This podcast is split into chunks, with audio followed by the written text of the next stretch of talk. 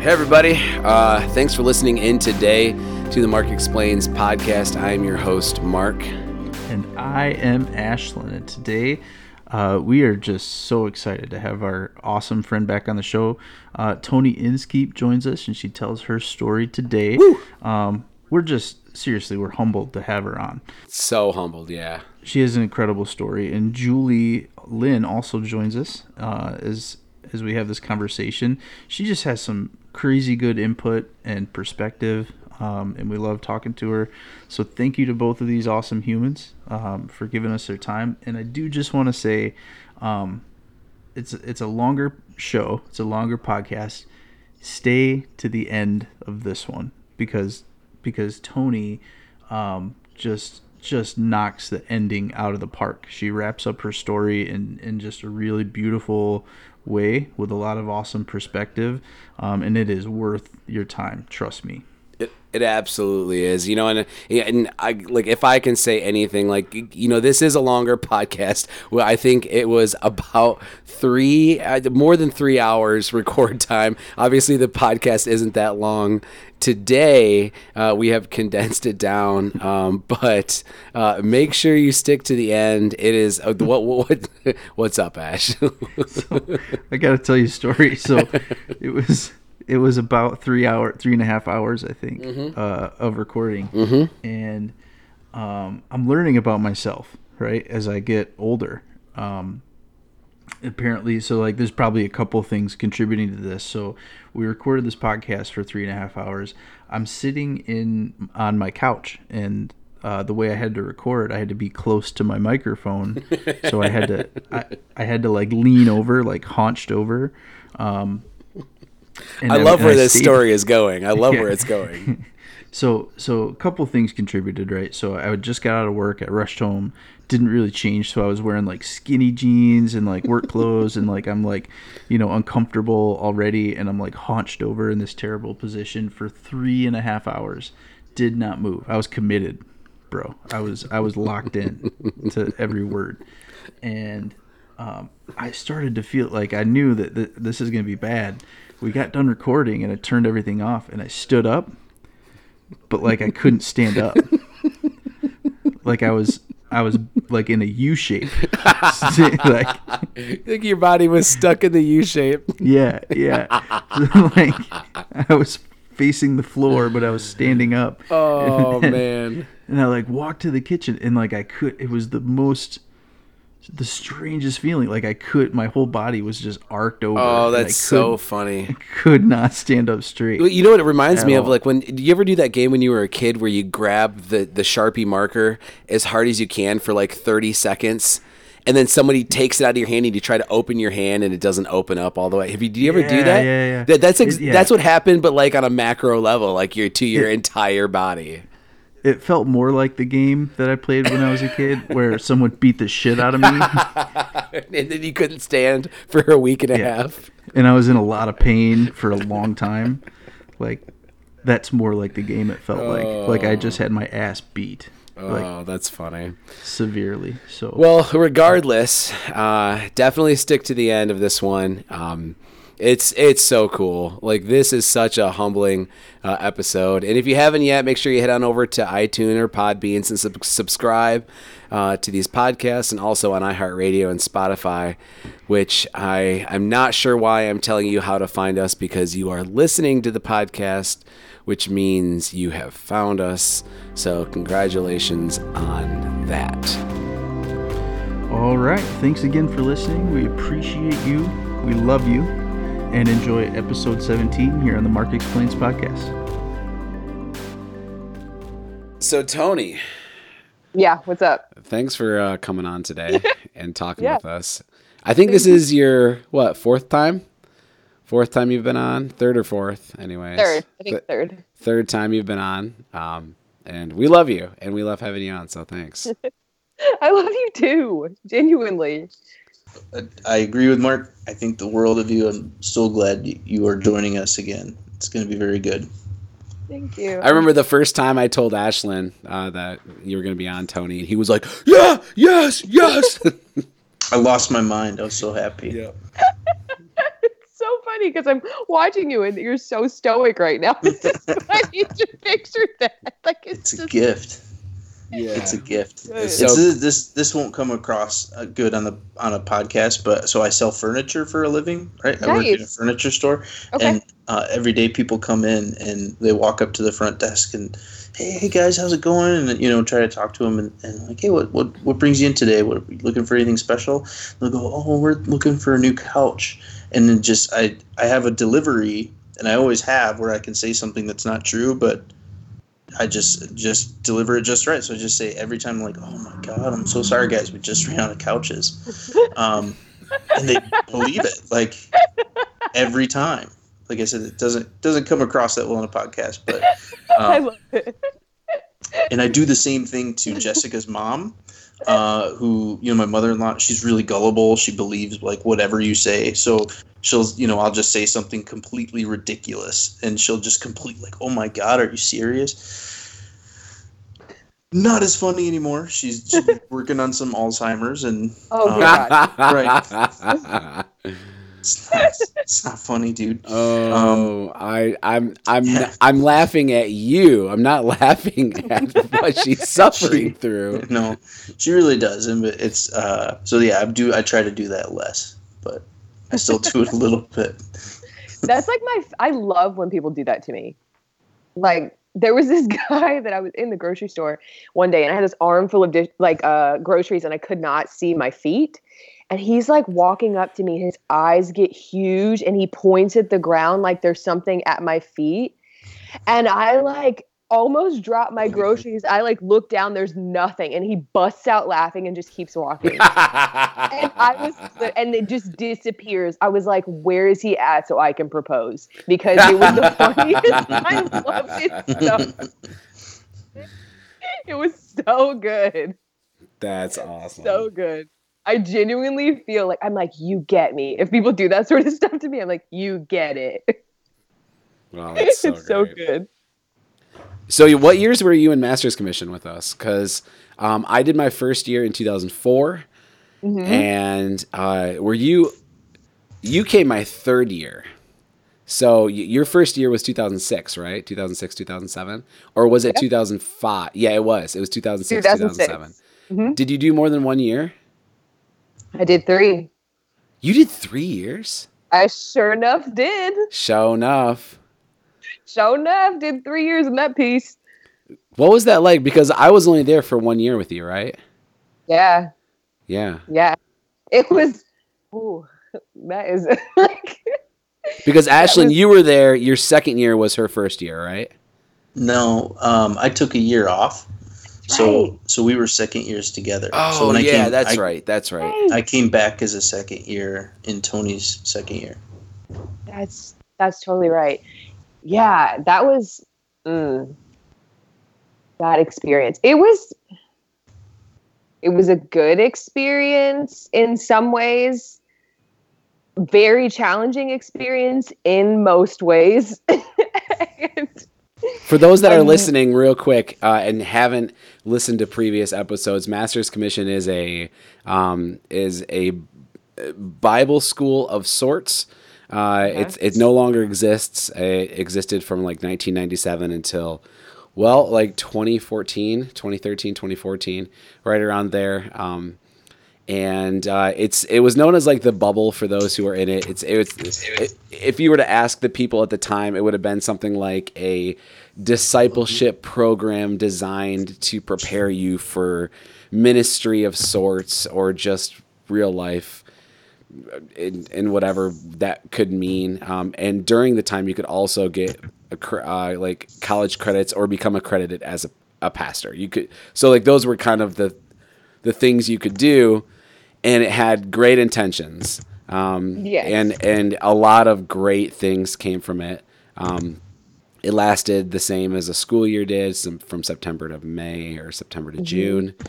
Um, but uh, if if you're really curious, you can go back and listen to ep- for or, uh, earlier episodes where we kind of go into more detail. So I was there from 2004 to 2007, and then Tony, you were there from 2006 to 2009.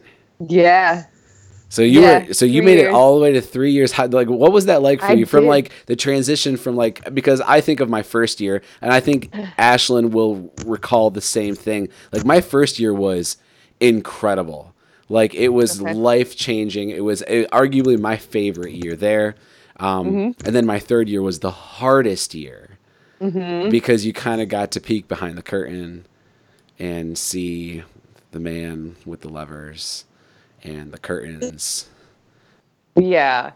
That okay, so this is where I feel like maybe Ashlyn, you might be able to relate to this a little bit too. I didn't I did go to church growing up and I was actually really involved in like my youth group, but um because of like my home life and stuff like that and the way that I actually came to have like I guess that I came to maybe believe in God or follow God, I came in there and it felt like I don't know how to explain it. It felt very competitive. It was like this it felt like a competitive cr- competitive like Christian environment. It was very it felt very strange to me. Mm. It was like it felt like there was how do I So so um, I I pick up on that too, and I think for me it wasn't that um, like that didn't make me uncomfortable because Mhm. I didn't know Mhm. any better. Um, yeah. But by competitive, I w- the w- the way I would say it is I felt like there were expectations Yes. um, of being, especially being like a master's commission student, Mhm. um, that you are the elite of this culture. You're supposed Yeah. to be um, the very best of what whatever Christian people Hmm. are supposed to be. Um, so where Mark and I came from, we came from the same church, and Mhm. there was, you know, the youth pastor at that church had sent uh, uh, quite a few people down to master's commission, and there was this, in, at least in my mind, there Mhm. was this, you know, these high high expectations. If you went down there, you were supposed to be, you know, super whatever it is we Yeah. were supposed to be. Um, and yeah, there was definitely an element even within the program. I think of, you know, who's the most pious Mhm. uh, who's the most you know studious who's the you know there's and- you're always kind of thinking like that and probably ranking Mhm. people like that that's definitely Mhm. a big part of it Yeah, it it was. I I would. That's a good word for it. Expectations. Um, I pr- masters wasn't something that like people where I was from really knew about. Um, and I feel like I came into it, and my first year was really, really difficult, but it felt a lot better than the other two years because I didn't feel like I had such high expectations outside of the like no dating thing. I guess okay, uh, this is the best way I can think to describe how I came to it, maybe versus how I feel like sometimes Christianity can have. I came into like um, Christianity for me was about finding God in everything, not Hmm. finding the devil in everything. Ooh. Does that really make good. sense? So, which actually just saying that makes me feel like I want to cry because it just saying that makes me I I can picture people's faces where I feel like people were looking for legit like the devil and the worst in people and being incredibly afraid of the devil in people and like what they would call like air quotes the devil in people like i don't think they knew they were doing that and i wouldn't put that as a a mm, blanket statement over everyone but i came into it looking for god and i feel like i was met with a lot of interactions where maybe someone was looking for the devil and trying to extinguish the devil in everyone That, And that I- existed everywhere. I didn't I and I did not relate to it. I I could not relate to it. I didn't understand it. I watched people that maybe their actions, some of the things that they did, maybe people didn't necessarily think this is what it looks like to be a person who believes in God, but like I saw people with beautiful beautiful hearts. Um people with questions, people with humans with stories and souls and hearts and it literally I it makes me really sad because I watched a lot of people get spit out of that like really beautiful people get spit out of the other side of that really hurting. Hmm. And I don't think that was the entire experience of everyone. I think there were really good things in that. Um, like some of the experience, like meeting the this the people were really the best thing I took out of it. Yeah. Like people like you guys, I will carry that with me. Like you guys, your stories, being able to share space with you, Hmm. being able to look for God in you. I remember it. I remember seeing it in you, Mark, and in you, Ashlyn. I remember seeing you. You know what I mean? Mm. And like that was the heaviest part of that entire spe- experience is looking at people. Um, and I'm grateful for what that program did for me, but it was really hard to watch people get chewed up and spit out the Yeah. other side of it. Um, it was really hard. Yeah, I, really, really. I- you know, I, I, I think that it happened. Like, I, I feel like not just this program, but Christianity as a whole does a great job of doing m- many things all at the same time. Like, uh, like this program pulled me in. And mm-hmm. if you if you understand my past, I am someone who doesn't feel like I'm good enough for mm-hmm. really anything. And I remember my my youth pastor, the same guy that sent us down. Um, Yeah. when I like dove in, I didn't. I wasn't really being saved from much. I, I wasn't into drugs or really really wasn't into anything. And he's like, mm-hmm. I he's like he always used to joke like I don't know what you know I don't know what you were being saved from and and I wish I could articulate it at that time but I didn't understand it. But what it was for me it was a life of not being validated or accepted all the way through high school mm-hmm. from my mom from my from my family. And all of a sudden now this culture is like yes come as you are. That's like the thing right? And mm-hmm. and i'm like holy shit you you want me? Yeah. so the culture did that really well. Mm-hmm. But i hear you and i feel what you're saying when you say that the first thing they do is they say um, every ill thought you have every bad temper, everything that you do that isn't completely a hundred percent to the their ideologies and their um, cultural constructs of what that should be is the devil, is Satan, and in a lot of ways, they're calling me Satan, and because that was me, like that was my thought, that was my action, and that was hard to accept to look for Satan everywhere. Yeah, I feel you when you say you look for God everywhere. And then the culture teaches you to flip that mindset Yeah. and to look for Satan everywhere and how unhealthy that is. So so Tony, you you, you went in, um, you entered master's commission, um, kind of this uh, different view on life uh, from Yeah. the, your previous experience of what church was, what family was. In a sense, creating a new family there. I think everyone who has been through that can say that um, you know family was reinvented and recreated there. Um, uh, and um, they kind of, I mean, like everything that Masters was sets you up for what their uh, constructs of life would be. Um, you have to uh, either go into ministry or volunteer in ministry or um, something with ministry. You have to become a, a missionary or a pastor or, or lead worship or or something. Um, and also, you must get married and pop out uh, three kids and have a nuclear family.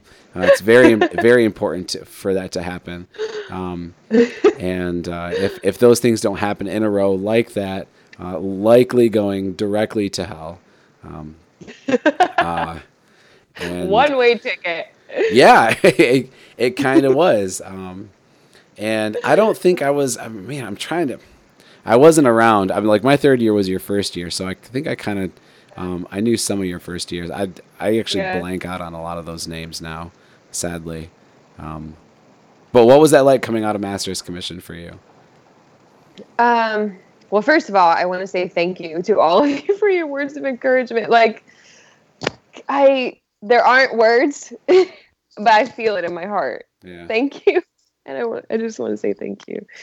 Um, Yeah, coming out of master's commission, I was dating Frank coming out of master's commission. So, um, And you met him there? yes, I was a first year, a second year when he was a first year. So I met him there and we started dating there. And so when we moved, when I moved, I moved to Virginia. Um, my sister was living in Virginia and going to uh, school in uh, Lynchburg.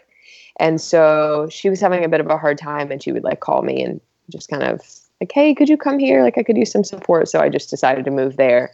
And Frank, I don't really remember why, but he decided to move there too, um, as opposed to coming, like, moving to New Jersey. So, yeah. Um, coming out of Master's Commission was a bit of a culture shock because when you're like surrounded with that many people all the time you just walk out of your house and there's people everywhere and then you have like you figure out how to do life again with normal people Yeah. it's just so weird we because talked you've about on seen the things podcast how it's it's a lot like jail. Like it's a lot like prison. That there's like a life on the inside and a life. I will never forget the people that I met there. Being with those people makes that whole experience, whatever might be not great about the experience, so 100% worth it. Like being with those people and missing those people was honestly the most difficult transition. Yeah. Is is that for me was just being and strangely enough being around a place where I don't know if it's because of no dating thing, but men were a lot more um friendly with each other and more like physical touchy and like stuff like that. Um, it was weird to come back to real life and see that men weren't really it was it was like you had to be tough. So it was just interesting to see men not involved in that way with each other. Hmm. But that's just a side thing. Um, So wait, you, Yeah, so, so was- you moved to Virginia yeah. uh, because your sister called you up there, Yeah. Yeah. and Frank and Frank moved there. Mhm. But were you guys dating at the time? Yes, we were. So is this We is this immediately after his first year? No. Okay. So he does a first year. I that's when I'm in the second year. So I do a first year with him, and then I do a third year, and he's a Oh, second Yeah, year. okay, I get it. I and, get it. And during about halfway through that, we started dating. okay. hmm So it was kosher. You guys didn't didn't kiss under covenant. Nah, Ah, nah. too bad. I wasn't trying to catch that heat. I- like, no, no. And this is fun fact. You weren't trying to catch that heat. I just want to make sure we got that on tape, Mark. You got that on recorded. I wasn't trying to catch that heat. All right, Nah. continue. Nah, no. Oh, No, man. no. I kissed under covenant. What? My first year. Why am I not surprised? Like, Ashlyn did too. Ashlyn. Ashlyn did everything. Oh yeah. what? what? Don't put those words in my mouth. Yeah. I sent a secret love letter to another first year. No. I legit did. The secret's out. I'm not gonna say her name, but Tony, she- did you love all the first I'll years? say your name. I'll say it right now. say I it. did. Do you know who it was? Yep. Who? You don't want me to say her name, S- bro. Say it. Say it. I'll, I'll admit if it's right. You got to edit this out. Oh yeah, totally, 100. percent Yep. I was gonna say the thing is, is like Mark's gonna say what's real because he know he's just gonna be like delete. Oh, yeah, um, it's really shit easy for me. quick. So so me and had actually a really a really deep connection and we more or less dated after our first year for like a month and then she got freaked out, ditched me and went for and that was the end of that. I'll be honest. Anytime I date somebody real as shit, I get real freaked out. You know, Yep. fucking real. It was real. All she right, we're she, off she sent rails, she sent me a love a love letter too, so it wasn't just one way. It wasn't like a love letter. It was it was a whatever, it doesn't matter. Anyway, sorry. So so Frank moves to Virginia and and, Yeah. and that was that the plan or like like how did that come how did that come about? Honestly, I don't even remember. But I was going and then he was also going. Like I was already going there. That was not a decision that was like, yeah, me and you, we're going to move there together. I was going reason being to support my sister and then Frank decided to go as well. So that's how we ended up there. Hmm. Um, and that was probably I moved there and tried to get plugged in with churches. It was too weird. I was just, I was just like I can't. Um, so I didn't.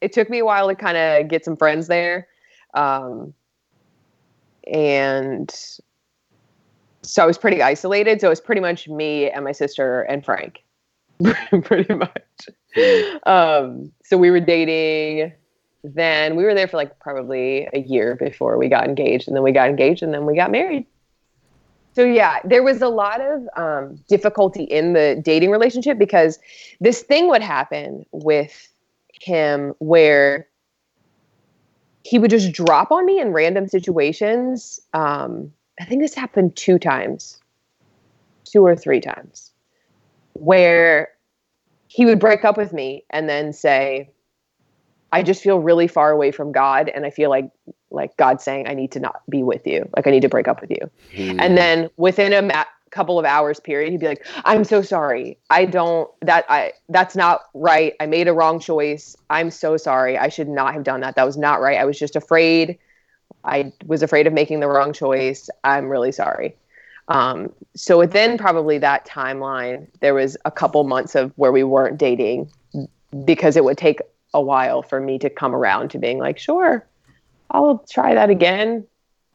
Um, I think at the time I could, I un. It's hard saying this now because of everything that's happened in between that point. Um, but at the time, I felt like I understood not wanting to make um, a decision that wasn't being led by God. Hmm. So I understood fear so it didn't set off a red flag for me of like, whoa, like this, what is going on with this person? It just you're thinking he's just trying to be sensitive to yes. what God is yes. doing, and and that that's your mindset. So you're not, yeah, you don't see the big red flag. You're not, nope. like, okay, this guy's no. got some serious emotional no. instability.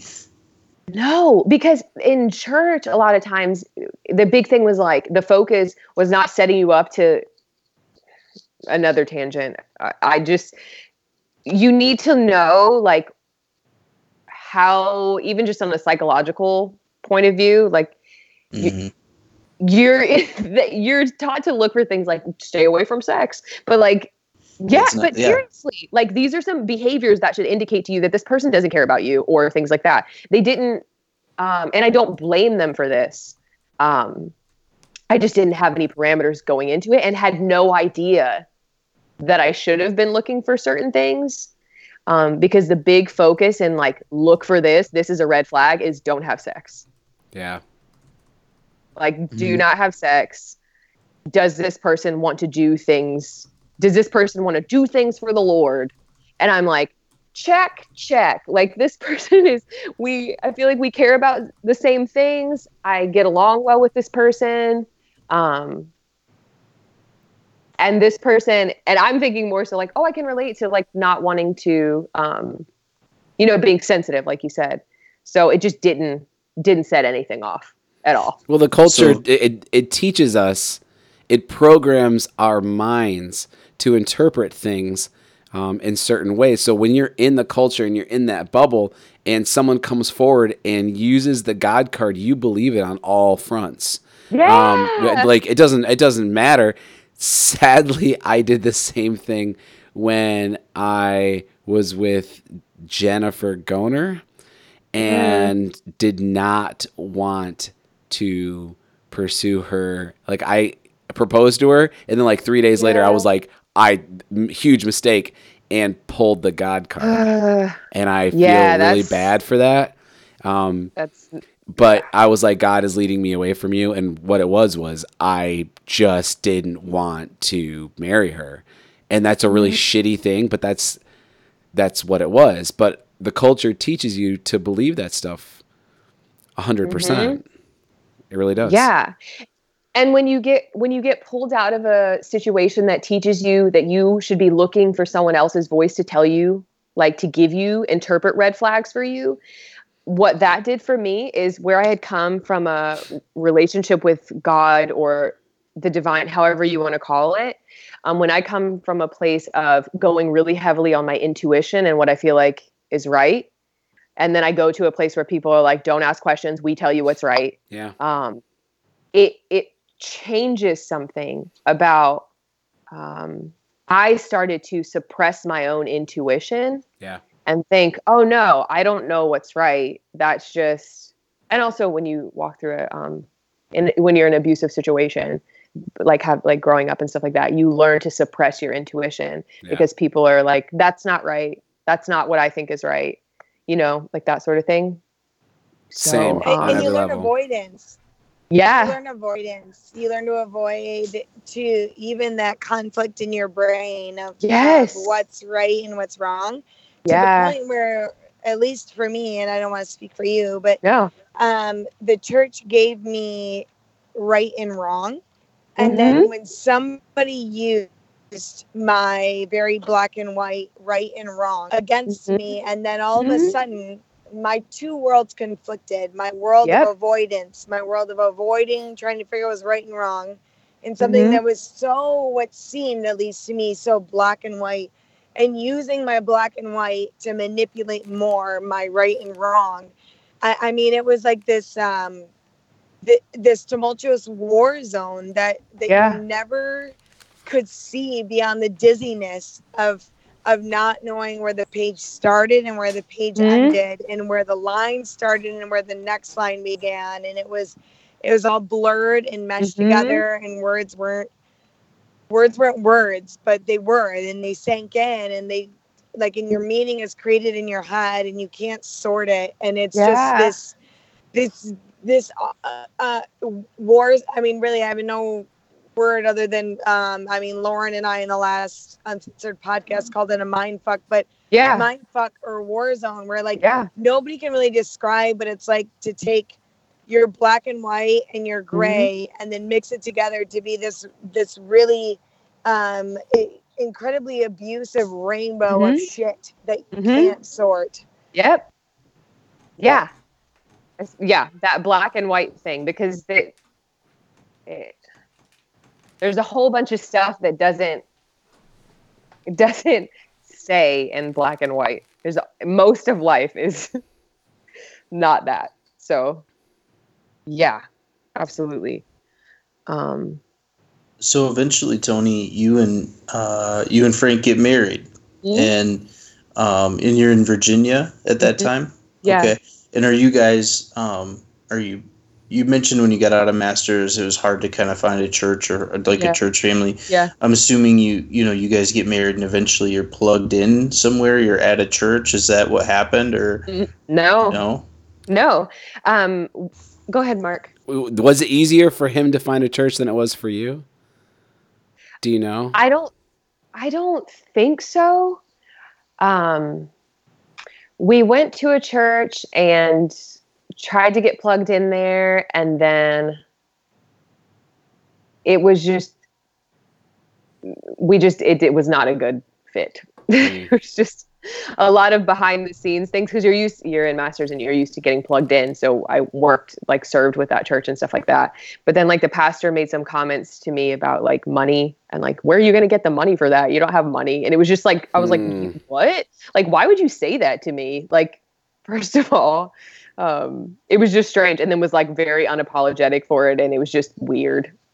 So i was just like yeah no i not no hard feelings bro but like i can't bring people that i care about into interactions like this. This is not a safe space for people that i value so i i need to leave this space.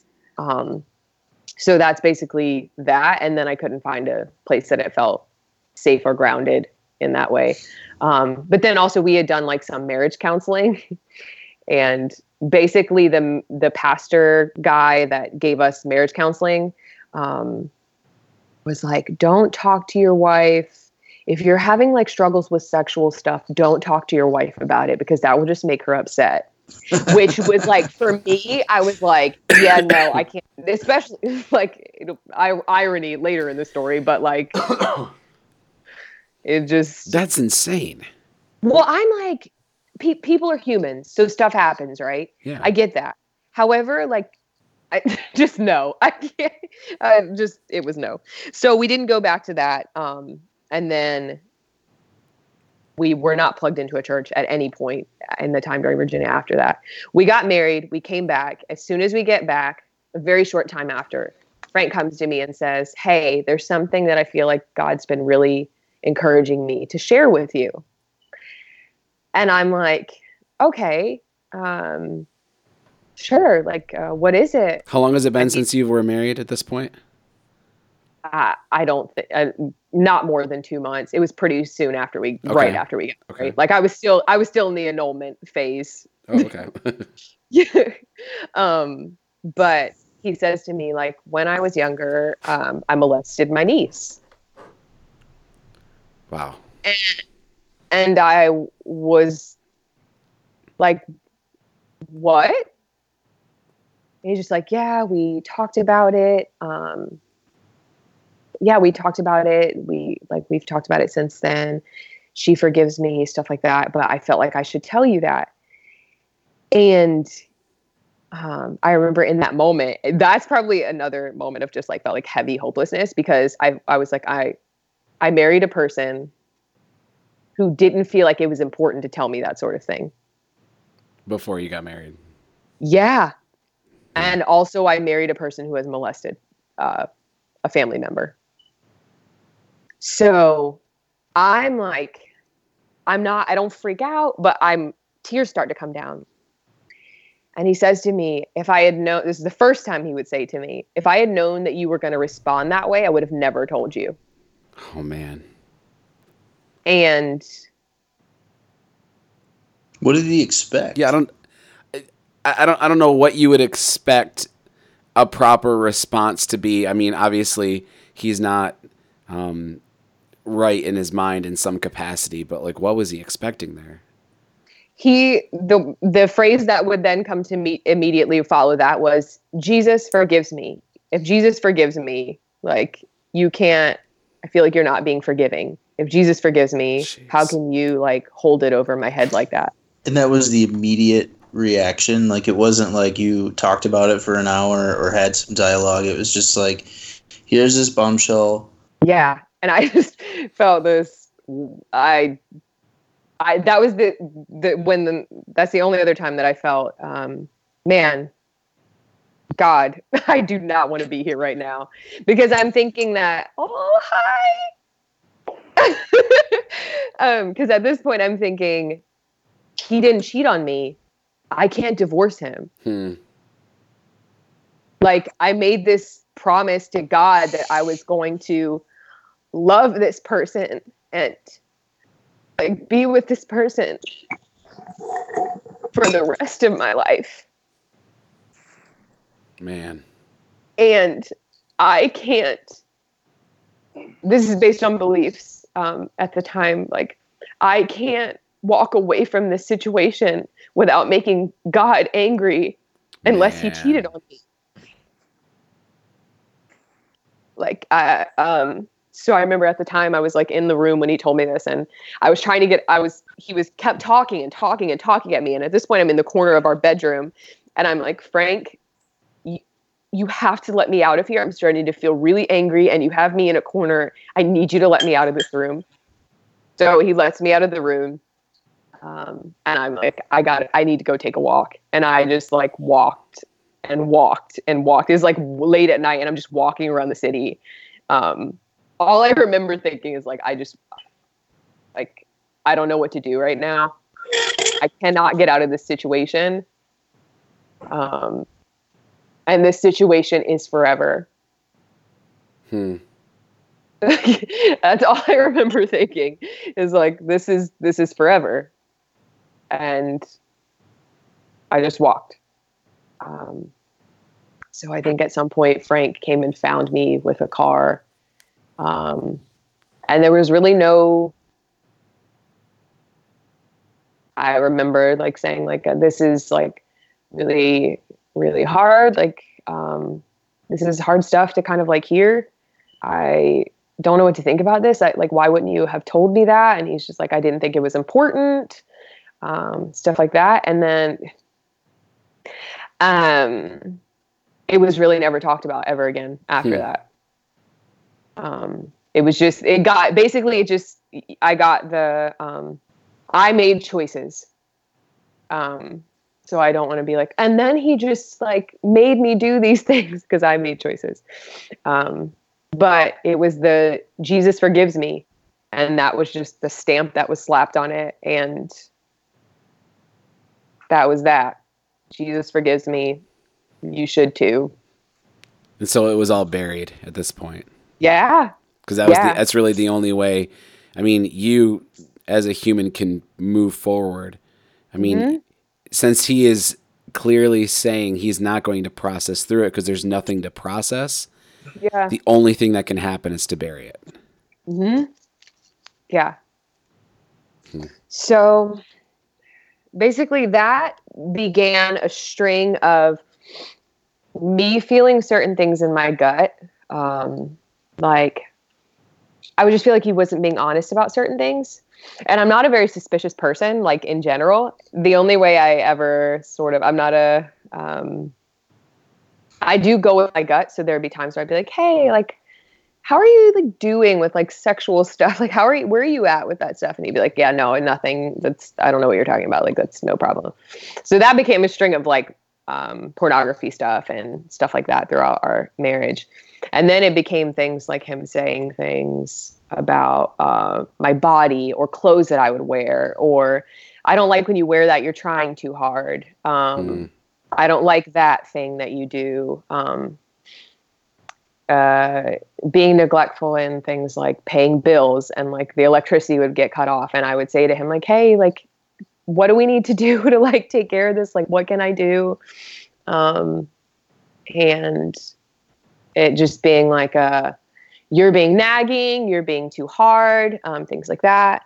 Um, and initially, it was kind of like his dynamic with me was, I don't want you to get a job unless you can think of something fun that you want to do with that, like money. So initially, I'm not working, so I have no idea about finances. I'm not really set up to like really have any say so in a lot of different things. So he controlled every Um, part of that dynamic. Yeah, Hmm. pretty much. Um, so we moved around um, a couple places in Lynchburg uh, for the first two years of our marriage. Um, there were some we made some really great friends. Uh, they weren't part of the church, but they were they were great. Loved them. Um, but then there was that dynamic of any time again things like bills not being paid, stuff like that, and I would be like, "Hey, can we take care of that?" And then it would. Uh, then he started saying things like, um, maybe we just shouldn't be together. Like, I feel like I can't meet your expectations. Like, maybe we should just end this and just leave it like hanging. I'm sorry. I can't. I can't meet your expectations. I can't pay the fucking light bill Yeah. On time. Like it's not gonna work for me. That you Yeah. want power in our fucking house. Yes.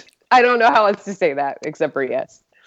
Um, so that started yeah, but to be way. fair, like when somebody is like that manipulative and mind fucking, like it feels like because he's not paying. You can correct me if you felt different. Yeah, but from my experience, because he wasn't paying the electricity bill, that was somehow my fault, or in your case, Mhm. your fault. Mhm. And what you were demanding, aka paying the motherfucking electricity bill, was too much. And it and it genuinely like we can sit here and talk about like how actually insane that is on a very rational level, all of us outside of that situation. But at least for me when I was in it, it did not feel irrational. It didn't No. feel like Nope. anything that somebody could look at me and be like, Are you kidding me? You having electricity in your house? Like I'd just be like, I know, well, it was my fault. I either didn't remind him or didn't tell him or like yeah. oh, maybe I should have taken care of it. Like it, it- it's just really hard to to understand the Mhm. The the web that is emotional abuse unless you've been in, in that web to where Yep. I can completely hear what you're saying and and my heart just breaks because I understand that if he said that your expectations were too much with an electricity bill, you probably were like going over the hundred ways that Mhm. you could make it easier for him to Mhm. pay the electricity bill because you weren't enough because he didn't pay the bill. And it Mhm. was never logical that it was his responsibility to pay the bill. Yes.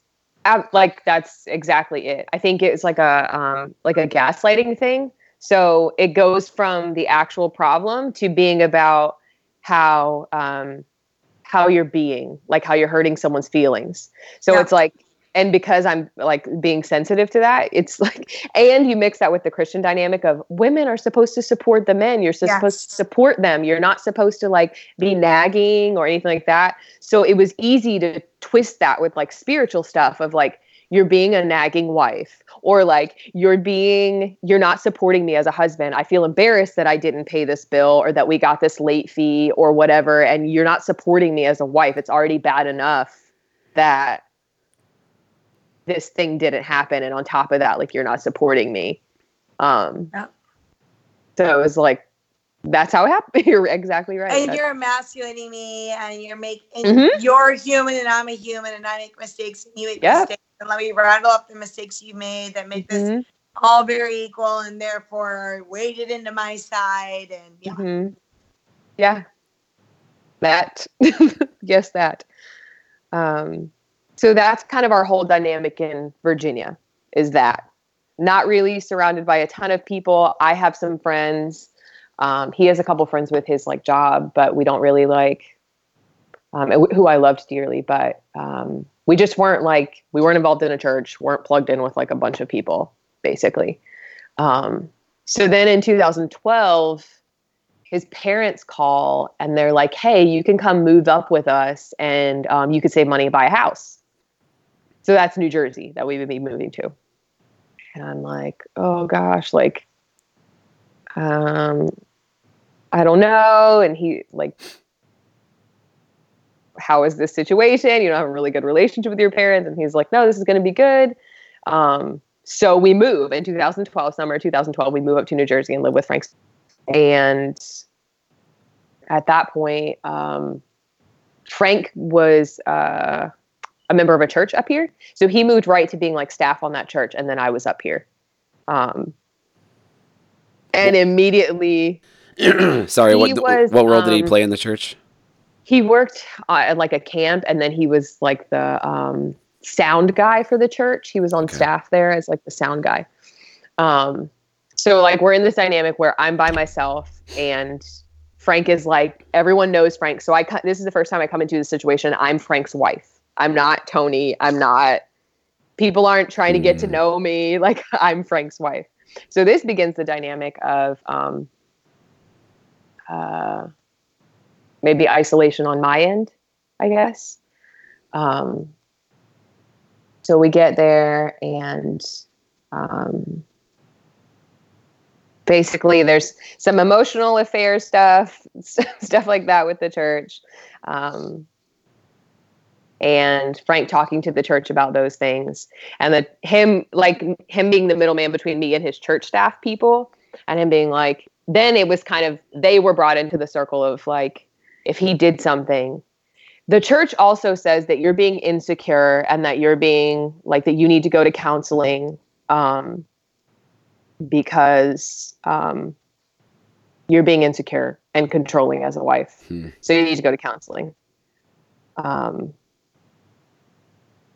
so yeah that was um, we did that whole deal and frank was like i think i want a divorce.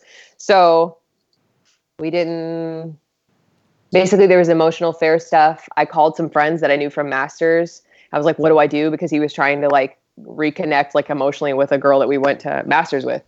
Um, and so i call some other people and i'm like hey this is what's happening. Um, my husband does not want to be with me anymore he starts to tell me that if he had known how i was going to be he would have never married me um, and so I call some people in master's commission and I'm like, what do I do?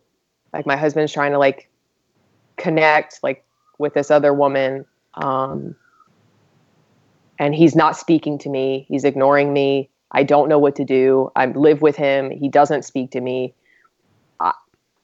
He's saying that he doesn't want to be with me and that he wants a wife that he can he finds more desirable. What do I do? And they say to me, "Did he cheat on you?" And I said, "I don't know. He didn't like physically cheat on me." And they were like, "Well, God believes in marriage. You should fight for your marriage." Hmm. So I did a whole lot of praying. and I can't imagine the emotional toll that took on you. Yeah, it was it was hard. It was really hard because I don't know, I think I wanted to believe a different narrative about God than the one I was getting from Frank and like the Hmm. secondhand from the church and then from like these other people. Um, but that was not what I was getting. And at that point, I was just like, I don't know what to think about anything about God, about church, about Christianity, about any of this. Um, but I, I prayed a whole lot and I was like, again, no one can take from me love. So if I'm going to be in this situation for the rest of my life, I'm going to love. So that's what I did. like that's that's it. And eventually he started speaking to me again. Um, and again, it was never really talked about. Hmm. It was just, all right, I've decided I want to stay married to you. And then it was just, that was it. And he had the ability to manipulate his counseling on the church side so they knew only what he told them. Oh, yeah. And then he could manipulate it on your side yeah. to make it seem like, hey, I'm getting accountability for this stuff. You don't have to worry about it. yeah. Mentally relating about how unfortunate all of that is how much the sometimes the the church can actually wind up being a validation for somebody who's um narcissistic and emotionally abusive and and the church so it let's imagine that the church didn't exist in your situation or in Mhm. mine Mm-hmm. that his only validation um, to say that what he did was okay was with him, right? Mm-hmm. Mm-hmm. But then when you go and you also have this this band of um, holy people, Mm-hmm. and you manipulate them to be on your side, that Mm-hmm. that what you're doing is right and is holy. It's this whole nother level of um, validation for somebody Mhm. Who i- is manipulating their way into being validated, right? Um, and it's just, yeah, I mean, it was um, heartbreaking for me. So I just, the look on my face was just, um, that it's heartbreaking, you know? Yeah. Yeah. So it's just, because when you have, and and uh, for me at least, and and I don't know, we'll see at the end of your story. I know Mhm. some of those people came out and they said I picked wrong. Yeah. picked the wrong side and I was wrong and etc cetera, et cetera. And um but they didn't know any better, right? Because they were Yeah. manipulated as well. Mhm. So it's just this Yep. incredible thing where you somebody can actually find a way to be told that what they're doing that's wrong is very, very right using the Mm-hmm. mm-hmm. Yeah. And then you go into situations where like this person has told you that they've told all these people. So every room you sit in with Christian people, all these Christian people, you think that they know and they're just fine with it. yeah. You So, know? Ton- Tony, I want to know, like, through this whole process, Yeah. um, you, you know, you have and had developed a, a deep rooted understanding, at least your understanding of the character of God Yeah. and, and who he was Yeah. or, or she was to you. Yeah. Yeah. Um, and then you have all of these voices, these trusted voices, Mm-hmm. um, telling you that God wants this. Yeah. What did that do to your image of God, and what did it do to to what you believed about the character of God, and and, and that conflict? You know, how did you deal with that conflict? Did you did you listen to all these voices and go, "Yep, you're right. I got to keep you know fighting for this," or you know, or like how did you reconcile that? Um man, that's hard. It I I think part of it was um gosh, actually thinking about it. It's like um at the time I knew that I loved God. I knew that I believed that God was real. Um, that was nobody was going to mess with that um, based on personal experiences. That had nothing to do with the church. However, I think I started to feel like you hear stories of people like um, like Job in the Bible, and people tell you stories where like basically suffering is just God's plan for your life. Yeah. You know what I mean? Yeah. And then people say things, you try to talk to people about stuff, and they say things like, Who are you to question God? And it just is like, Okay, like, I don't know. Like, I don't know. Um, I think I just felt numb a lot, like in that regard. And it didn't reconcile. Hmm. Like it did in that time, the whole time, it did not reconcile. So how much It was ti- always like, how much ahead. how much time passed? Um, like how much time? Like how long were you in? Uh, were you married at this point? Like because you had you, you know you went through the weird thing right up front in Mm-hmm. your marriage, and then you were in Virginia for a little while, and then you moved Mm-hmm. up to North Carolina, and then this kind of stuff happened. So how much how much time uh, had passed at this point uh, after you guys kind of got through this thing with this second thing, I guess. So 2010 we got married. 2012 we moved to New Jersey, and then there was before a. Then that started to come up summer of 2012, um, and after summer of 2012, his niece actually moved in with his parents. So now his niece was living with us. Wait, The, Um, the one from earlier in the story. Yeah, Mhm. is it really? wait. Mhm. So, so she moved into the same house. Mm-hmm. Okay. Yeah. So at that point, we've gotten over that stuff, basically by not talking about it. Um, but as a human being, I'm really shutting down. Like I don't know. I like I'm. I feel like I'm still able to extend love to people, but I am just. That's what I'm able to do, and that's like, I don't have anything else Yeah. at that point. Um, and there's a lot of like just being torn between like God and everything, and then what he's saying, and then what I feel in my intuition. A lot of mixed up stuff there. So then his niece moves in the winter of 2012, and then he starts like they start hanging out all the time, and I'm like, hey, like, how, not trying to be like weird or like controlling, but like you might want to be like what where are you at with that stuff? Like um because they're like staying up late like i'm going to sleep by myself and they're like staying up late and i'm like what's happening? Like this is how what is this dynamic? And his his niece is um gay. So i'm just like i don't know what the deal is here. I don't know what's happening. And i would ask questions. He'd be like no like what's what's wrong with you? Like we're siblings. Like i mean we're relatives. Like what? No. Um nothing is going on there. I'm fine. Um and he i'm like, He doesn't like think it's strange that you question his behavior when two years before he had told you that he had molested this person. oh he thought it he thought it was strange my behavior he thought my behavior was very strange and hard and like nagging um so. It's wild. I just, it, yeah, it's hard to s- because at the time you think like, all right, like I, I'm wrong. Like this is, that's she's gay. That makes sense. They're family. That makes sense. This is in the past. That makes sense. Like, okay, I'm just being paranoid. You know, like I don't know.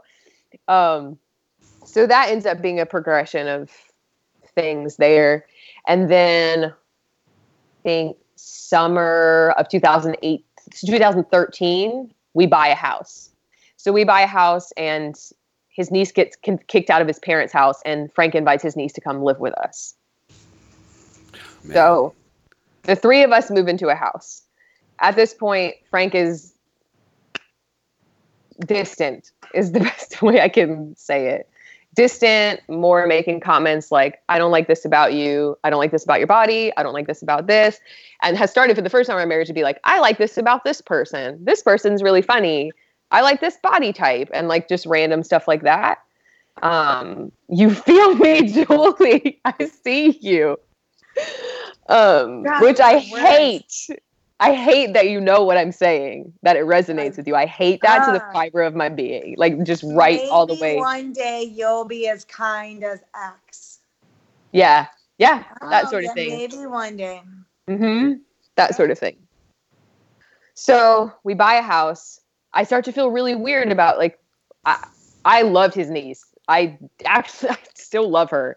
She I took her in as my family. I Mm. absolutely adore her. I that is that.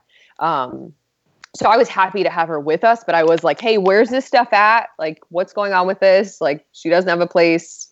Um and again, nope, nothing's going on with that but he keeps staying up with her. They're now like, I come home, they're like painting pictures in our bedroom together, or like we have two hammocks and they're both swinging in the same hammock together, like on both ends. And I'm in my brain, I'm like, what is going on? Like, and Frank's like, no, it's just like we're just really close. We're just relatives, and like, okay, so that's fine. Um, so I start asking him, hey, does like your like your people that you're accountable with, like how where are they at with this? And he says to me, like as long as i'm in the light about things like it's fine. Like again they don't see a problem with it. I don't understand where you're at. You need to forgive me. Like jesus forgives me. Like you need to let it go. Um, if i knew you were going to react this way whatever. So that happens for a little bit and then there's a day that he says to me hey i felt tempted to like touch my niece and i start crying and i'm like at this point, she's like, I've helped her plan and she's on a trip in Europe. So she's gone at this point. And he says to me, like, I felt tempted to touch my niece. And I just start crying and I'm like, we have to get her out of here. Like, she, this is not safe for her. Yeah. How are we going to, uh, like, how, what are we going to do? Because it, it, I, I don't know. That was just my thought process. Like, what, how, before anything, how do we get her out of this situation? Because this is not safe for her. And like i feel really frustrated that you put me in a situation where like what how are we going to do this? Because she has no one and she lives with us. So what are we going to do? Jeez. like what are we going to do? Again if i had known you were going to react this way i would have never told you. Jeez. my people said i do your accountability people know? Yes they know. They said if i'm in the light it's not a problem. I didn't do anything it's not a problem this is when i stop attending that church altogether. Because at this point i'm like i cannot be a part of this church. I do like this is a woman who is in danger of being like who's previously been preyed upon by a person.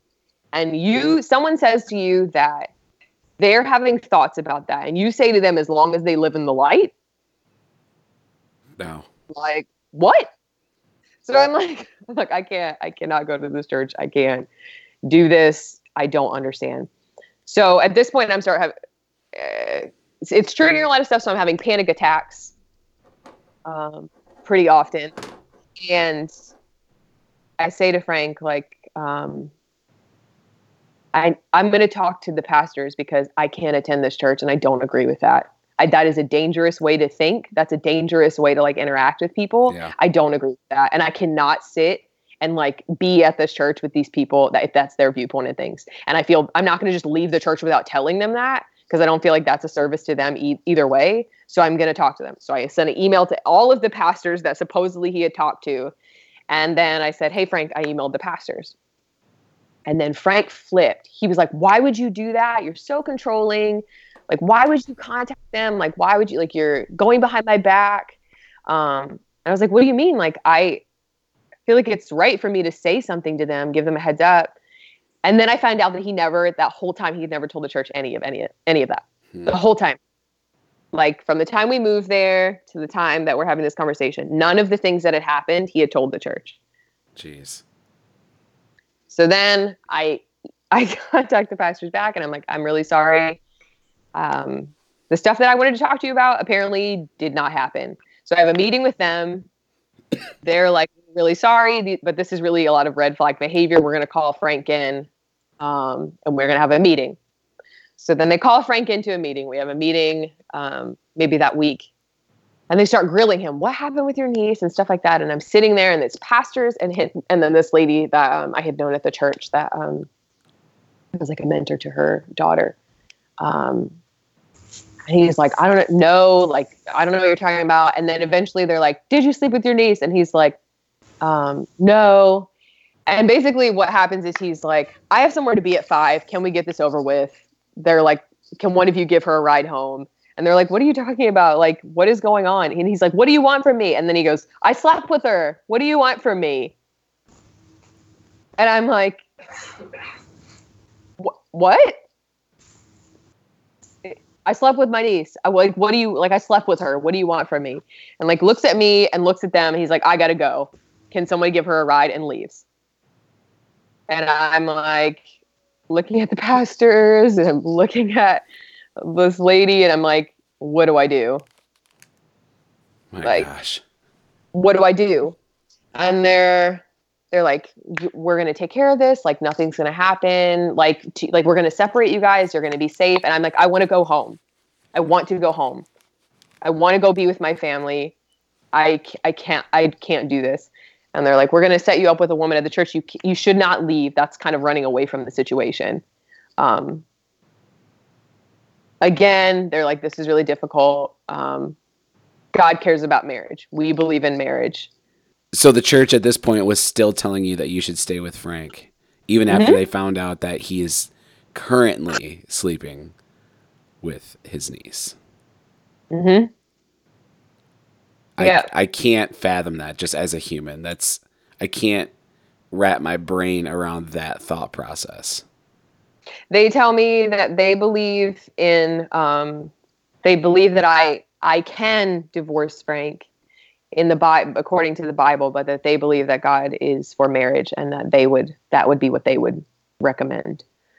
Um, I don't feel like God is for emotional and mental abuse for years and years.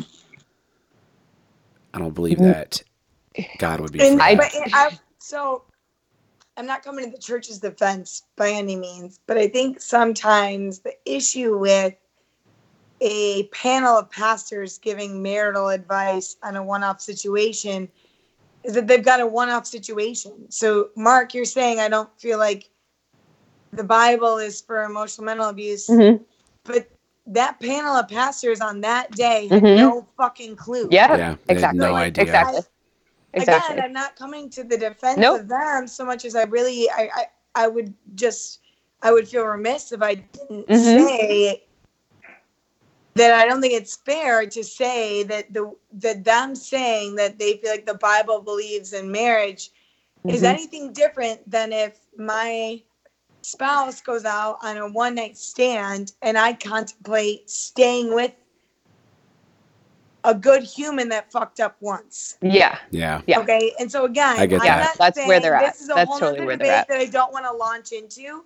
But I'm saying I don't think we can say that in that moment, those pastors in that church were saying that the Bible is cool with molestation or emotional abuse or mental abuse. Mm-mm. I'm Not at all. saying that it's fucked up that she got sat in front of a panel of pastors and they the pastors in that moment have to delineate some sort of answer like that's a fucked up thing in itself Yeah. Yeah. Yeah. and i don't think that that's a i don't think it's a biblical thing i don't think that's even the church thing i think that that's a fucked up process thing hmm you Agreed. know? I think part of it's probably probably political too, in the sense that which one of those pastors is going to be the one that has the balls to stand up and Yeah. say you should get out, Yeah. right?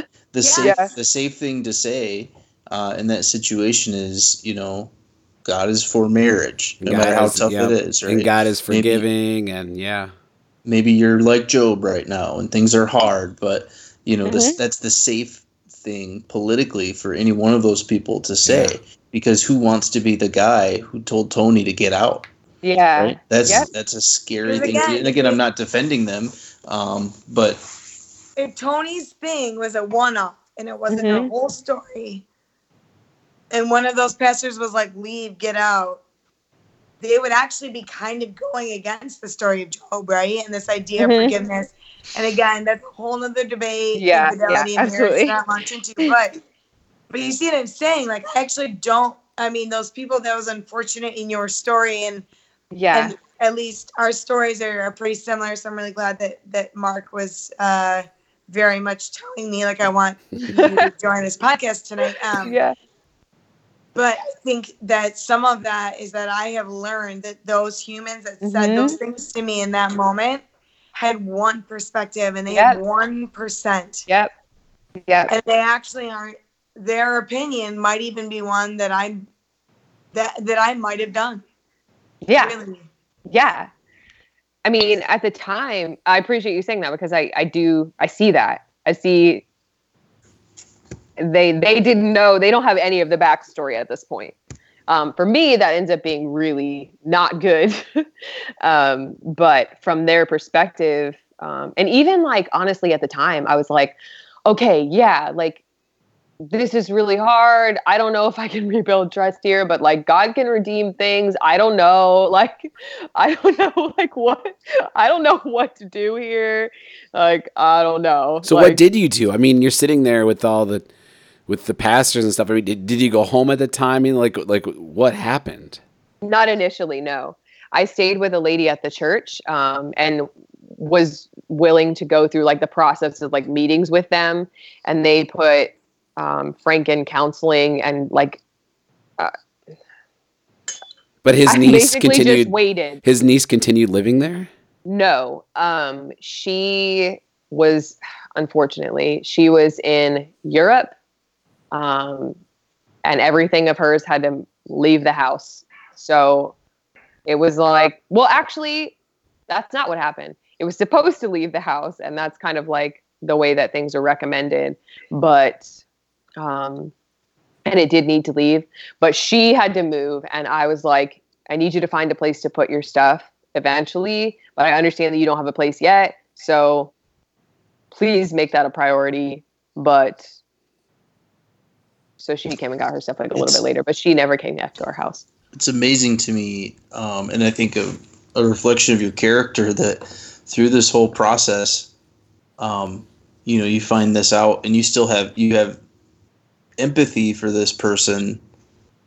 You know, where I think a lot of people in your position would just be angry, Yeah. you know, and they would just they would just react, um, and they would, you know, the, the emotional fear of rejection would take over and it sounds like you responded with with just a great deal of empathy and i know that that's it's what you're saying is authentic right it's not just like hey i'm talking on a podcast and so i'm saying No, this is how i reacted i know you know I, I i know you tony and i know that that's how you reacted and i think that's incredible and it speaks to your character for sure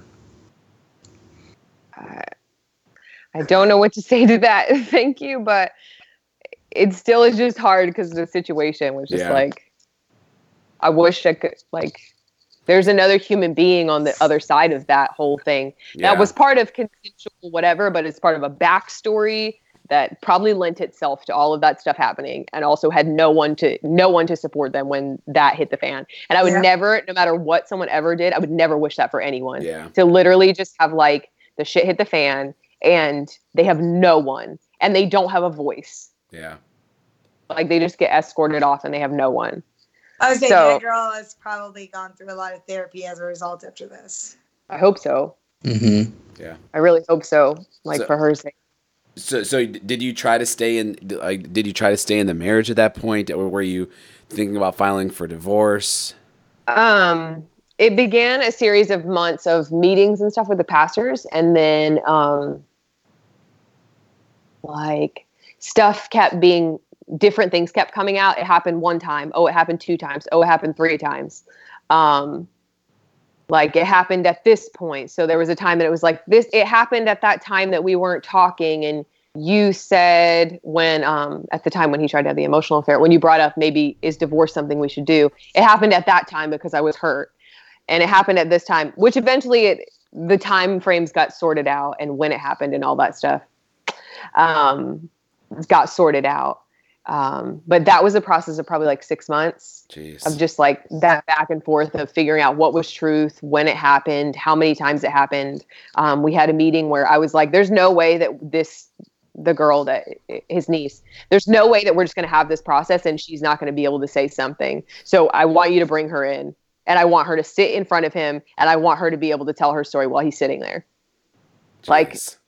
Bring her in because it's not okay even though whatever happened is not okay. We there's no way you can just handle this situation. I don't even know what happened from her end. Like we can't just you can't do that that way. That's not no. So so did that happen? Did she get a voice Yeah. in the conversation? yeah. We had a conversation. Um the three of us and a counselor we all sat together.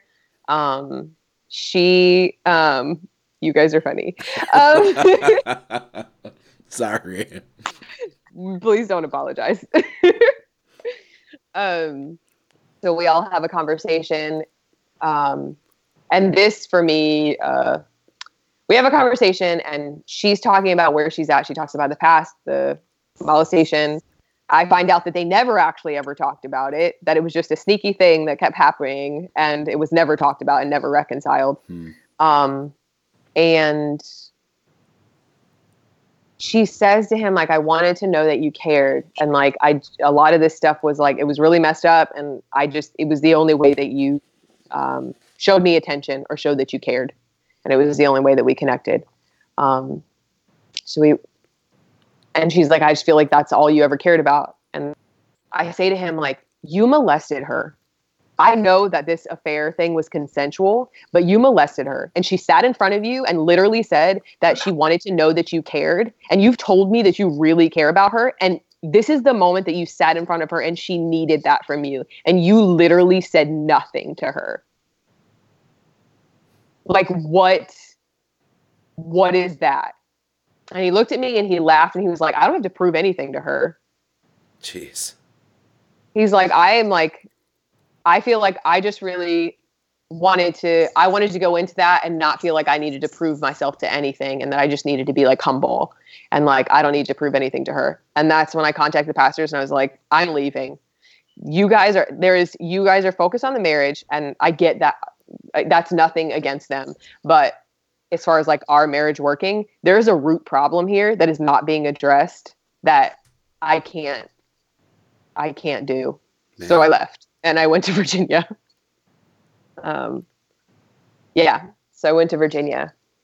Um, there was like counseling and stuff that happened during that. My grandfather got cancer, so I was there helping take care of him. Um, I went home and we took care of him. And Frank was in counseling. He would come and like visit me and be like, "I really want you back," and um, stuff like that over the course of a few months.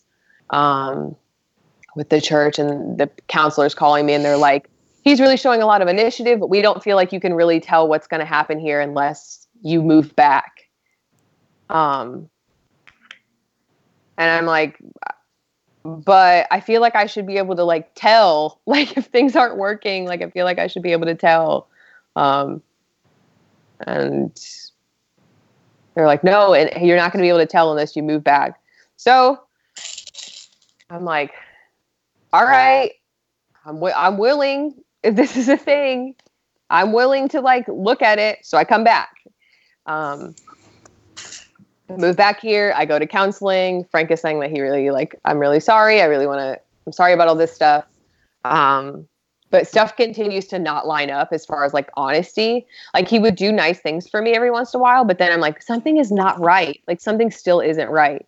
Um, and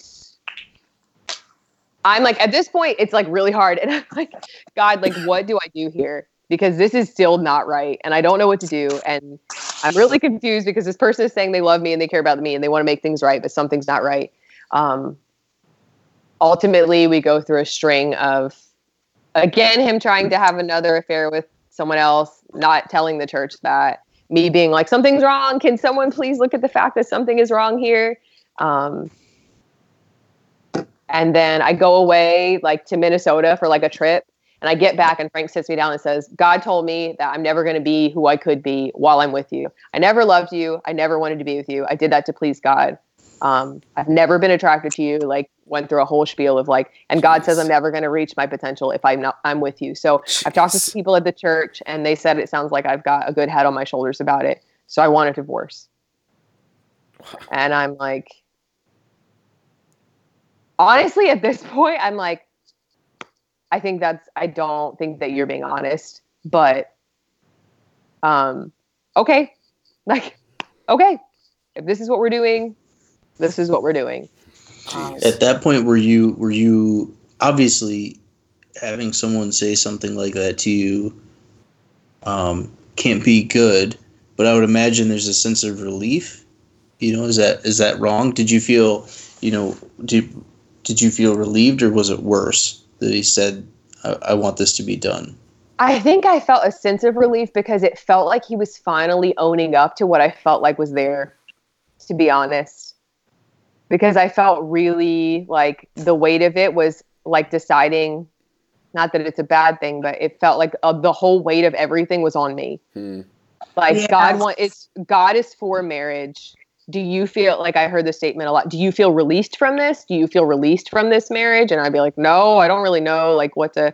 So it, uh, there was a level, a certain level of like just relief of like, okay, he's being honest that he doesn't want to do this anymore.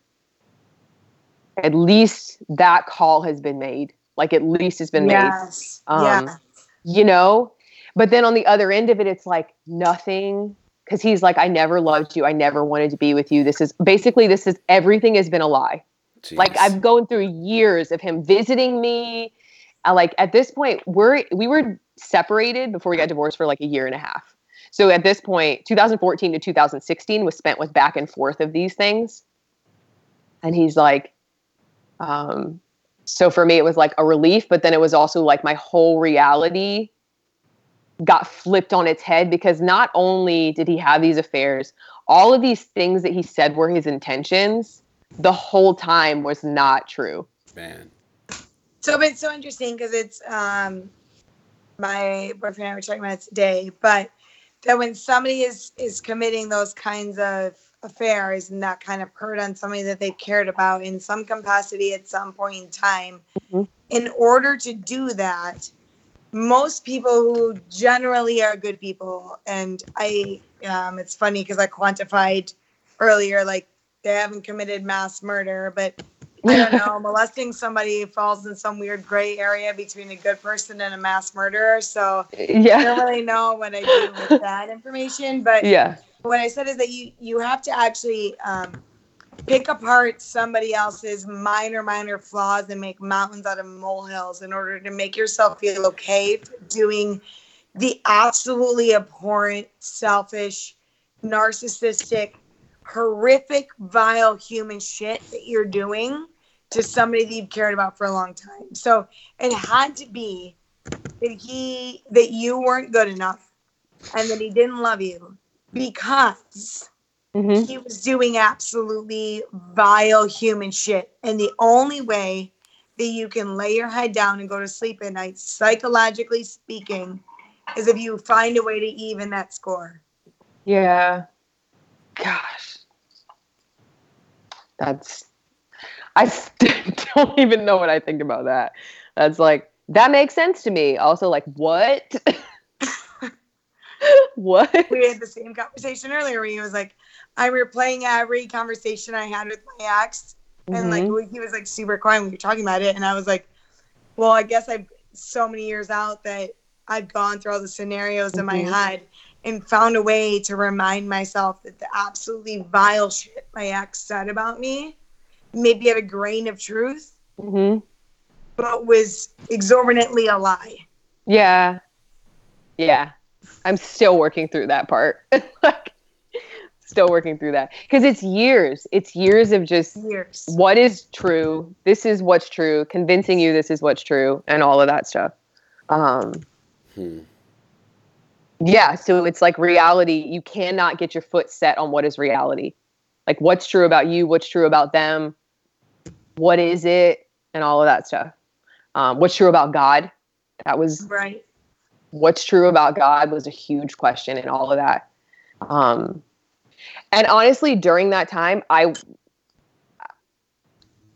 I would literally sit and I learned to play the piano and I would sit and sing because there were times that I felt so overwhelmed with shame. Hmm. Even when I didn't know what was true, that someone felt that way about me and that someone could, that said that they loved me, couldn't see that I loved them that strongly, couldn't see that I loved them. And also that someone could look at me and feel like it was okay to interact with me in that way was an overwhelming amount of shame, especially when you mix God in it. So um, I would sing to myself like that God is kind, that God loves me. God is kind and God loves me. And I would play and play and play until I could make myself do something again. Because I knew that there was something off. I knew that there was something different between what people were telling me and between the God that I had like in ridiculous ways had like come and like made sure that I knew that I was seen.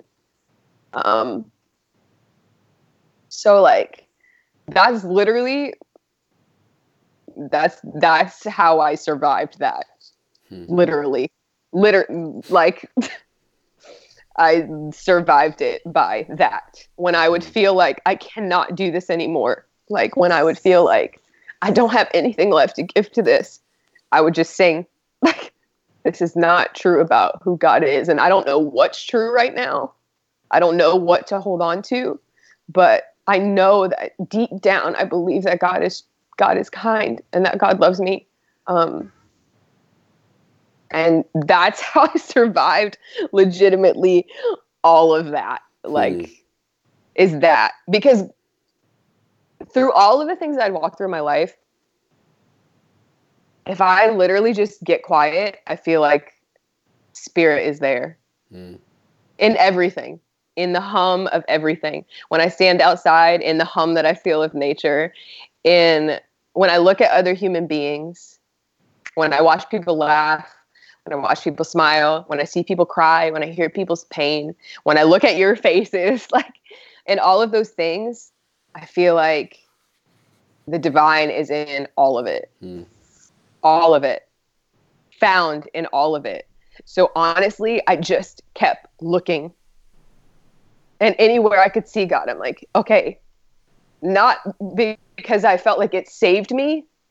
Um, because honestly, I wasn't even thinking at that point, am I saved? Like, uh, like that was like not even on my radar. It was just like, I know this is like, I know that the divine is real. I mean, you were in fight or flight. Right? Yeah. Yeah you were like living like I like we mentioned earlier, like it's like a war zone. So you were just in constant fight or flight for a long time. Mm-hmm. Yeah. Tony, I want I want to kind of bring it full circle here. Yeah. And highlight what you just said for a second. That you were doing anything you could to look for the divine and how this entire story started with you saying that you started in this entire religion looking for God and everything mm-hmm. and how it's come full circle. And now you're back to this point mm-hmm. of looking for God and everything and how there's almost a beauty to that. So I have, an, I have a question, Tony. Yeah, let's hear it. So I kind of missed the timeline. Uh, you mentioned it a few times, and I okay. just, for whatever reason, I couldn't piece it. When was the last moment where, like, you finally started to to break free? Like, when was your like your jailbreak. When did that happen? Okay. So that happens. He says that. And then um, there's another push for like, let's just try one more time. Um, so I'm like, there's a push for that. Um, but he won't file for uh, he doesn't really go along with that at this point he's like you're repulsive like i don't want to be with you um, and just kind of leaves everything and then the church is like, well, you can do, you can either um, file for a divorce or you can just wait, like go on and live your life and just see that, like, if he turns his life around, you can, like, just wait for that. Um, and I'm just like really torn by all of this stuff. So I go away to this, um, and he won't file for divorce and he won't give me any of the information that helps me file for a divorce. So I go away to this like um, this like uh it was like I was still doing worship leading stuff. So I went away to this worship leading school.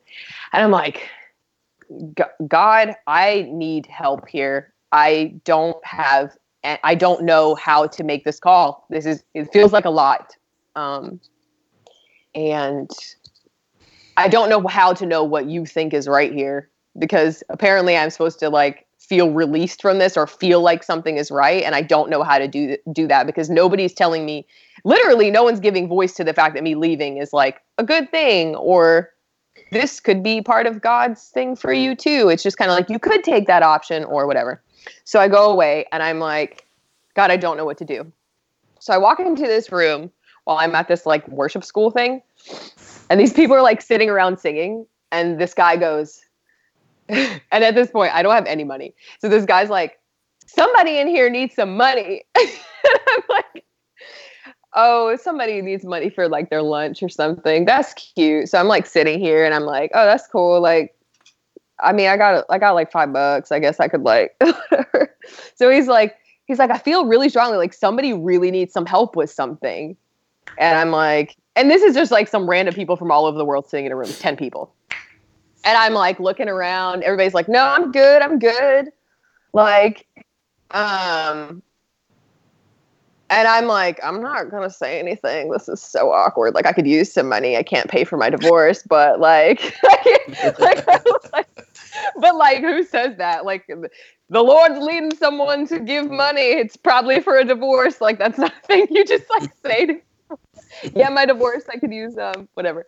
But I just like I was like, oh, you know what? Why not? Let's do it. So I was like, you know, I'm in a rough situation. I'm not gonna like, I don't really want your money, but you can say some prayers for me. Like, I don't really know what to say about that. So these people are like, yeah, totally, we'll pray for you. So they pray for me. They start sticking money in my hand. And they literally give me the exact amount of money that I need to file for divorce. Get out of here.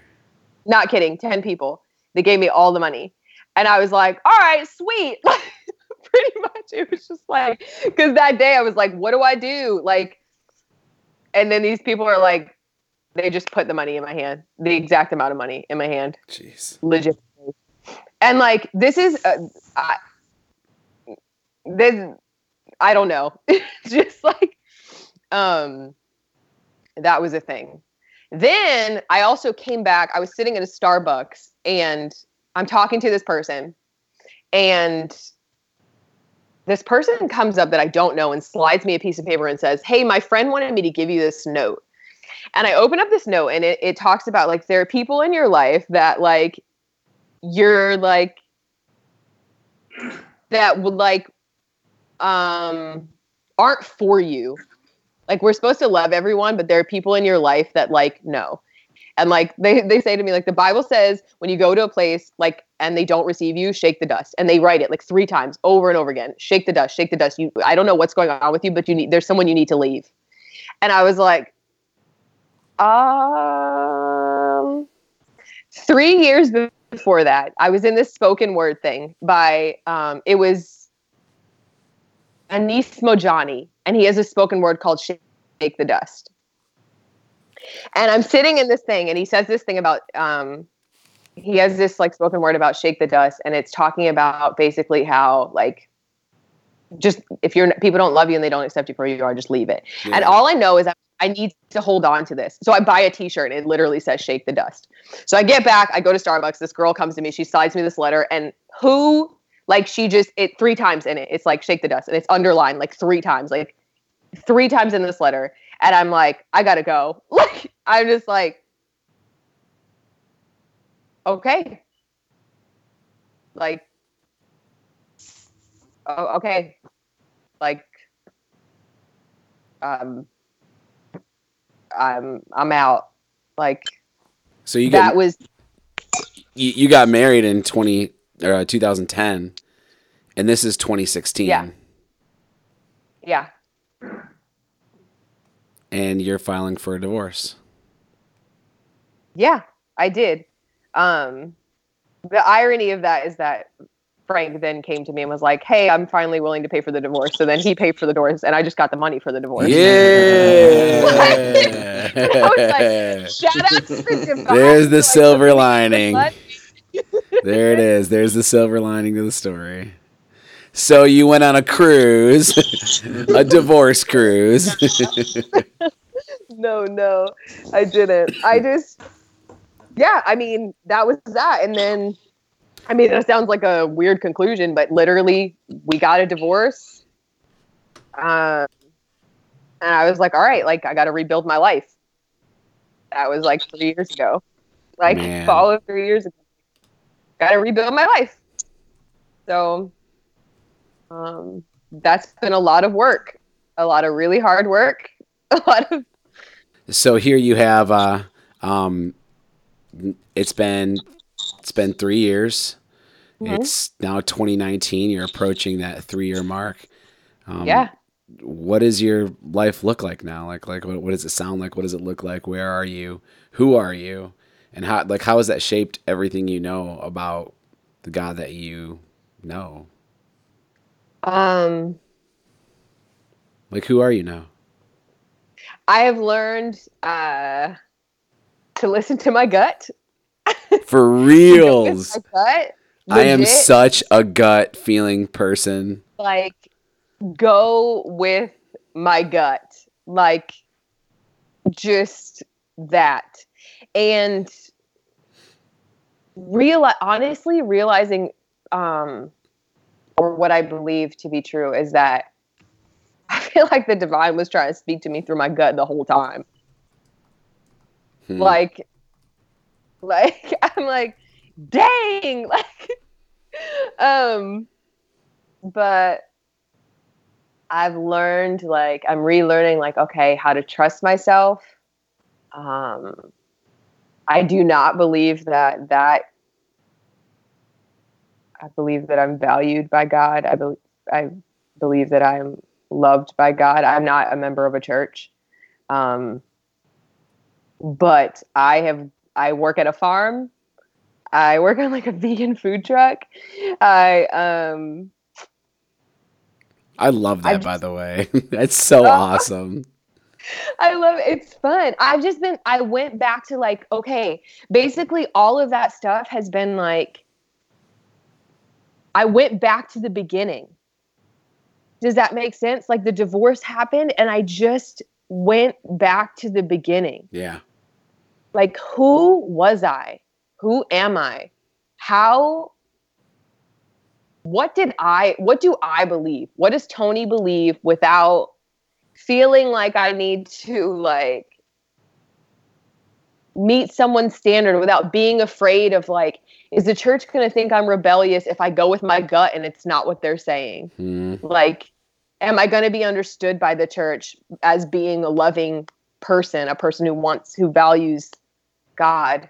Um d- i just i don't know. I just went back to the little tony that used to look for god in everything. Outside in people all people all things um and i am I feel more grounded than I probably ever have. Hmm. I feel more. I'm coming alive in a different way um, because it's my way, just my way, and it's not. I don't know. I feel. Um, I like the term that is described of uh, that the Jewish um, translation of the God that is in the burning bush, which is "I will be what I will be." Yeah. so I see God more that way, like a limitless. Like I see God in like um, quantum physics. I see God in other religions.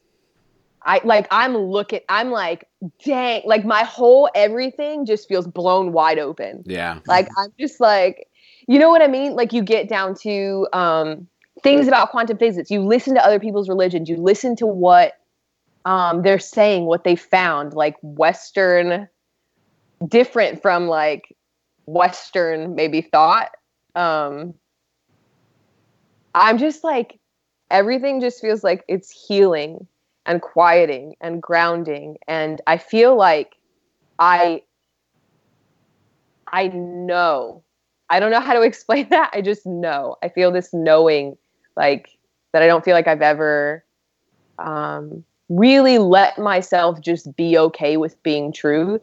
That like, no, I do. I do. I don't believe in like the looking for the devil in things. Uh, my way is looking for God in all things. Hmm. Um, I don't feel like I need to know if there's a hell. Like, I don't really. None of this is about that. I don't think. Like, I get to love people and I get to look for God in all things. And there's like this the, my I feel like my curiosity is back. Hmm. Um, I went to Puerto Rico in January and I went to the bioluminescent bay. So I'm sitting, I jump out of this boat and it's January, so it's not that hot. And I'm touching the water and my skin is glowing. And there's like all these flecks of um, bioluminescent, um, just like organisms in the water. And it's all in the water and the sky is above me and it's clear and there's no light pollution. I can see stars and it's literally like the sky and the water has no boundary. Hmm. It literally is, and that in my life has been the most vivid image that I've ever had of like what I believe, like God, call it the universe, call it whatever you want, is. Is it was above me, it was around me, I was swimming in it, it was glowing on my skin. It was glowing on the skin of the person next to me. I couldn't get out of it.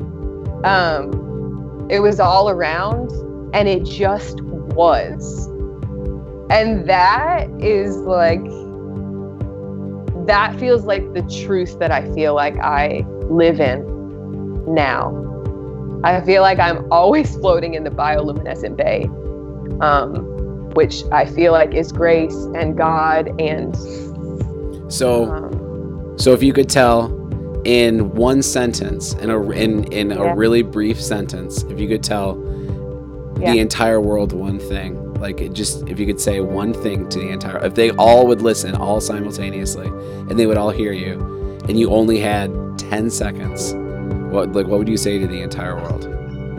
i would probably just want to sit in a room with you and take a deep breath Hmm. like honestly like because i feel like there's enough in that moment to just to spark something. Because Yeah. we don't do that you know? I feel more that is said in if when i'm in a room full of people that are literally just being intentional about the breath and being silent i feel like more is said because you need to you'll hear what you need to hear in that moment.